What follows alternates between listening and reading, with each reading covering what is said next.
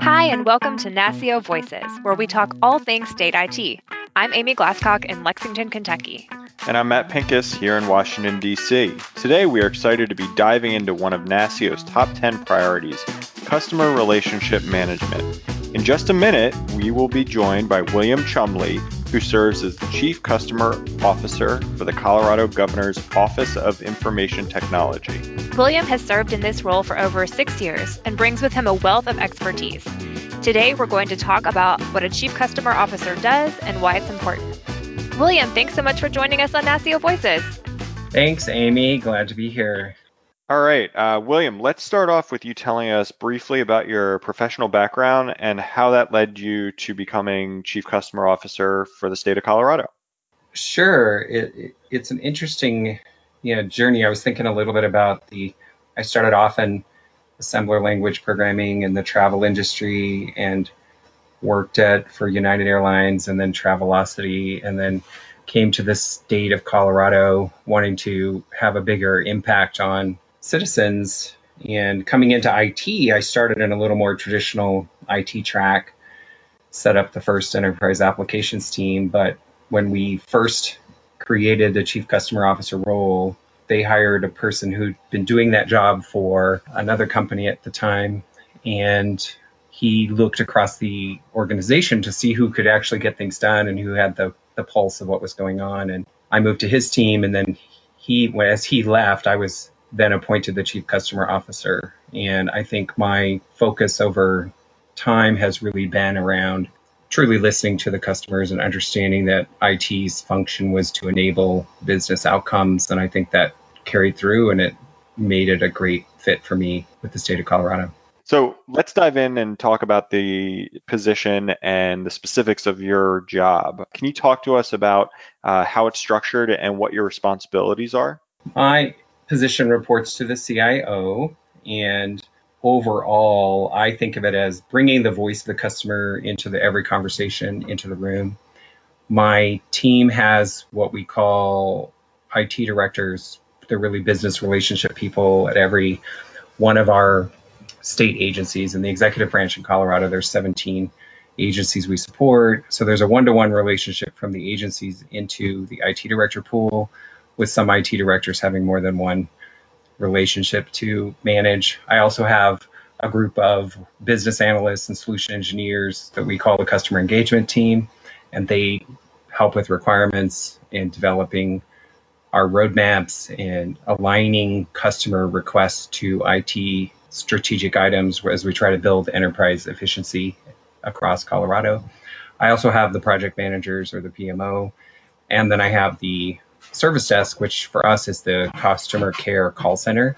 And initially, we had considered all customer touchpoints could be in my team. We've left desk side support uh, in the infrastructure operations, but I think I've gotten the majority of the touch points with customers on how they get their daily work done. And then my team's really responsible for aligning those business needs and driving us towards common IT choices over time, since there's a lot of unique applications in the state. So, just to put this in context for our listeners, customer relationship management has been growing as a priority for state CIOs over the last two years or so. CRM was on the NASCIO State CIO Top 10 Priorities list for the first time in 2019, coming in at number seven on the list, and then rose to number five for 2020. But not all states have a chief customer officer. So, what led Colorado to create this position? I think the real key is the IT function is seen as a partner and then also as a service provider. And we took a view to shift and actually use the word customer that meant the agencies that we directly supported to ensure that there was actual value received and transparency to the costs and, and a better conversation about value for money as we also reimagine everything in government. This year certainly has caused more changes for us with, with the pandemic that it's really been clear that we have to listen and build, transform the world together. I think historically we've looked at a net promoter score or customer effort score. We've really tried to look at can we make things easier for the business agencies to achieve their results. One thing that's been a real shift is the governor's office itself has evolved into every effort is an IT effort, whereas in, when OIT was created, the legislative statute actually says only for IT projects, only for these things. And we've had to evolve in the world in the last 10 years is IT is in everything. And so I think that's been the real shift for us to say who is the customer. And then now we're really working on a broader digital transformation strategy, which includes the citizens. And we have a mobile app, uh, My Colorado, which we're really trying to look at how can we deliver government services differently, which means all of these state agencies have to revisit their models, which actually the pandemic has assisted in that in some level with everyone mostly working remotely. I think there's 62% of the state employees working remotely. So what does that mean for virtual access anywhere, anytime for IT? Yeah, definitely. And we'll we'll talk a little bit more about how the pandemic has affected the work that you do, but definitely there's this heightened awareness of the importance of digital government, I believe. So, obviously, creating positive relationships between the IT staff and agencies is not something that one person can do. You can't just wave a magic wand in your role. So, how do you conduct trainings for employees to build that culture of partnership within your organization? That's a really good question. I think my focus has been on a consistent message of how we treat each other in IT is how we will treat the customers. So we've spent a lot of effort on defining our internal processes, our internal handoffs, our internal agreements to better align to set expectations with the customers on the the outside, if you say that, say it that way. So I think this year has been about having folks say yes, comma, and to customers and then after the and is to say, let me get you with the right people. Let me look and clarify the priorities. Let me look at options for you. We're trying hard to get out of the tap on the shoulder model where our team has felt customer service is responding immediately. And what maybe we really should be doing is a consistent customer experience of our processes, which means to redirect them into a different channel so that's been a hard cultural shift for us. And uh, we're working this year on actually some communication training, but also matrix management and how you work across teams to achieve common goals, while the specific IT directors have a focus on that relationship and some different tools that they have in place. I think your question about a broader cultural shift is is really critical to gain efficiency in IT, and it will be experienced as an easier use of IT from the customers. Mm-hmm. Can you talk a little bit about the governance structure of your program um, and more specifically how you get feedback from agencies to ensure that you are focusing on the right things? And do you have a customer advisory board or something similar? Sure.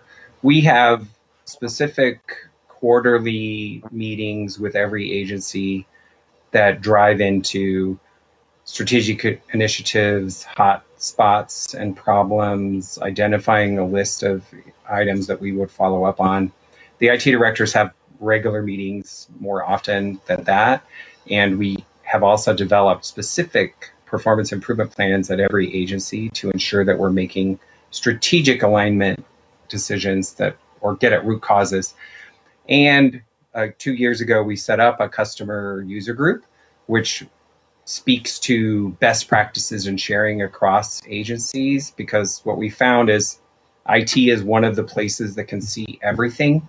And mm. so then how can we bring information to the customers, but then it can't be IT telling them what to do, if that makes sense. So we've found that it's really advantageous to use the customers themselves to share information with, with each other, but also we use that forum to give us direct feedback. We bring initiatives and like for example we're rolling out a real-time billing initiative now.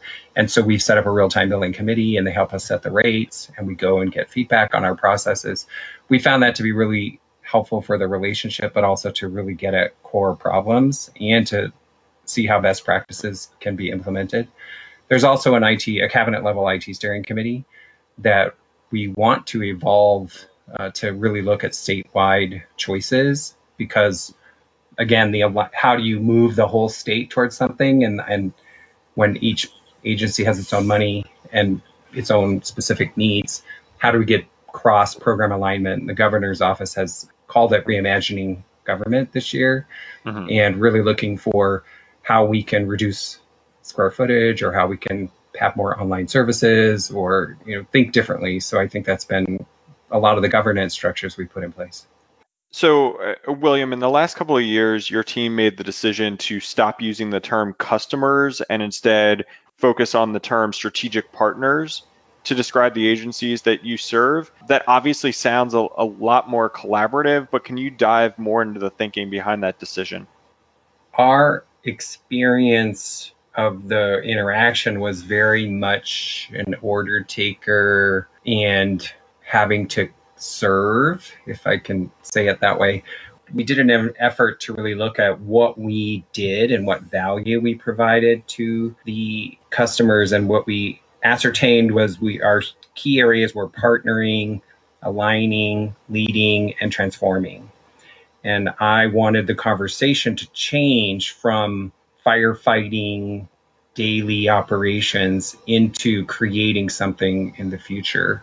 And so we chose strategic partners to emphasize the IT roadmaps and strategic alignment and how we're creating the future while we still have to deal with the firefighting.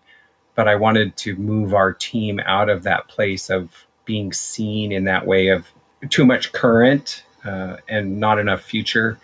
One thing one of my peers says is the more we look backwards, the more angry we get. And so we hmm. have to look forward. And if we're looking forward, we can be creative and hopeful. And I wanted to change that conversation. So we started to speak differently, even though customers is still in our vernacular and a lot of our metrics, but to emphasize those elements of value added service that wasn't just maybe it also wasn't invisible. So it, it uh, seems like it's an internal mindset change too not just externally facing. Completely right. And I think we have a lot of our team that is task driven by tickets, and we're trying to move everyone out of that world and into holistic services and seeing the outcomes. Can we change names of things we do? Can we change project names to be something with the outcome in it so that we're more talking about why we're doing rather than we're just busy, busy, busy all the time. And then you look back and go, what did you do? And I, I did a lot of stuff. And it's, and so I wanted my team and, and all of IT to really consider value stories and, and outcomes. Oh, that's great. So let's talk a little bit about the pandemic. Uh, we've talked with a lot of CIOs about how they are supporting agencies that are facing new challenges, like um, you know maybe the crush of inquiries due to citizens having questions about COVID-19 or needing to apply for unemployment insurance.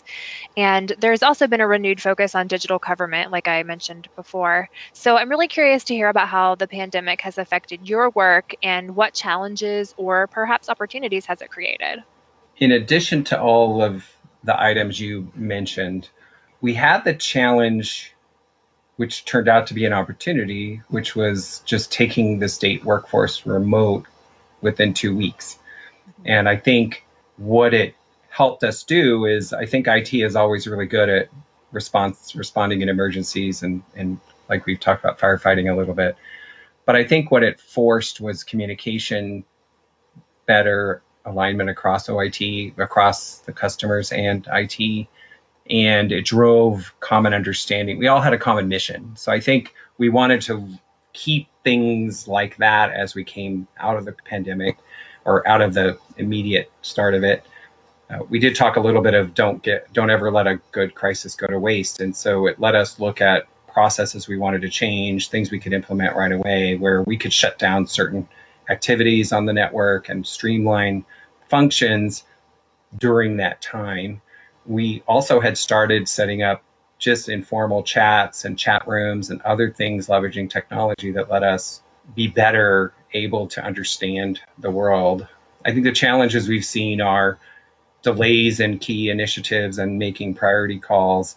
And I've seen everyone, including myself, where we work more. So we're actually getting more done remotely, yeah. but we're working too much. Yeah. So now we have a challenge of how do you handle burnout? People haven't taken time off. And clarifying what is really an emergency when you're in emergency mode. And, and I think those have been interesting for us to consider. I feel like we've settled down a little bit now, and but I think creating an open culture to, for people to say, is this really the priority? Is it is it reasonable for you to expect that to be done? Um, is the question. We had to stand up many things around contact tracing and new labs and the unemployment insurance. So those are still really high priority and have a lot of focus. It's been interesting to find out how we can get get access to funds and, and immediately hire and, and make impacts really quickly. What I've asked my team is really sit down and document lessons we want to keep and retain, and then maybe things we never want to start again now that we're coming out of into a is it really new normal? I don't know yet. Yeah, whatever this is, trying to move around in the world during a pandemic. Yeah. Right. So, um, do you have any advice for states that want to hire a chief customer officer? Like, as I mentioned, most don't have this role. They might have people that definitely are working on customer relationships, but do you have any advice for those that want to hire someone like in your position or just put more of an emphasis on customer relationships? The key to me is to understand that the connection between business awareness and being able to speak the business language and translate it to IT and understand the IT functions is a different skill set than would come up normally from an IT career track. So I think realizing what you need and want in the position and the ability to work both ways. I often tell my team, the IT directors, you you walk a razor blade edge, and if you slip, you're going to get cut or get cut in half. You have to lean those two directions. And so I think having an acknowledgement of what is the skill set you're looking for around business understanding, business strategy, communication, and then being able to also relate it into tech speak and the partnering across the IT executives would be really critical. Yeah, it kind of takes a unique background to fill that role, I believe. William, one other question that I had for you about this was, you know, you mentioned that prior to coming to state government, you spent some time in the private sector. How would you like to see uh, state governments, especially when it comes to CRM, be more like the private sector? In that space, we need to actually change the metrics and the measures. And the private sector thinks and only survives because it makes money. And so I think we've seen innovations really fast in the private sector, and then the government should take advantage of it. I think we can be innovative in our process, and if we learn how to get money quickly, and if we can understand what the business objectives really are, the shift is to take private sector mentality around how we measure, how we do surveys, how we get feedback. I think a lot of room to grow still exists in that leveraging customer feedback and understanding their world and applying it quickly to change our behavior, even though some of the legacy systems and the big processes, government's meant to be slow at some right. level, at least slow to change, I should say. So, but I think switching into how fast we can respond and being responsive is something we could bring from the private sector into the government. Yeah, really interesting, and, and thanks for those points. So, before we wrap up, uh, William, as we always do here on NASCIO Voices, we want to give you a chance to tell us a little bit about yourself and your life outside of work in a segment we call the Lightning Round. I'm going to ask you a couple uh, rapid fire questions. Are you ready? I'm ready. All right. So, Colorado is a wonderful and beautiful state. Uh, what is your favorite thing about living there? 300 days of sunshine. I think the yeah the great outdoors here and the to see the mountains every day, uh, but it really is even when it's cold the sun's out so it's nice. More sunny days than I think San Diego too, which uh, some people may not know. All right, question number two: What do you love to do when you aren't working?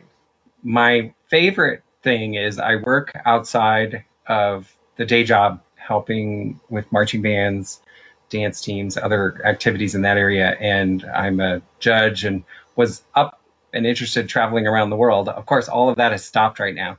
So it's sad that that's gone away. And that was my number one thing. Right now, what I'm doing is watching a lot of Turner Classic movies and doing some, and spending too much time doing that. But it's kind of fun to just have a mental break. Exactly. We, I think Amy and I can both relate to that, to the latter yeah. part. And the, the final question in the lightning round is something we've asked a, a few of our other guests over the last couple of months, and that is have you learned anything new or revealing about yourself throughout the pandemic? At the beginning of the pandemic, I found a bag of potatoes in the basement and they'd all sprouted. and so I decided to plant them. So I wound up with 15 potato plants. And we've had some of the potatoes already, and, and I still have about 10 of them growing. So it made me realize that it would be fun to I should just get into gardening, and they've gone they've grown really well. I have a green thumb, so any plants that work and everything they they grow well. And then I've been to a restaurant twice since March, so mostly it's been cooking and, and doing everything at home, which has been really fun. So it makes me know I want to garden next year.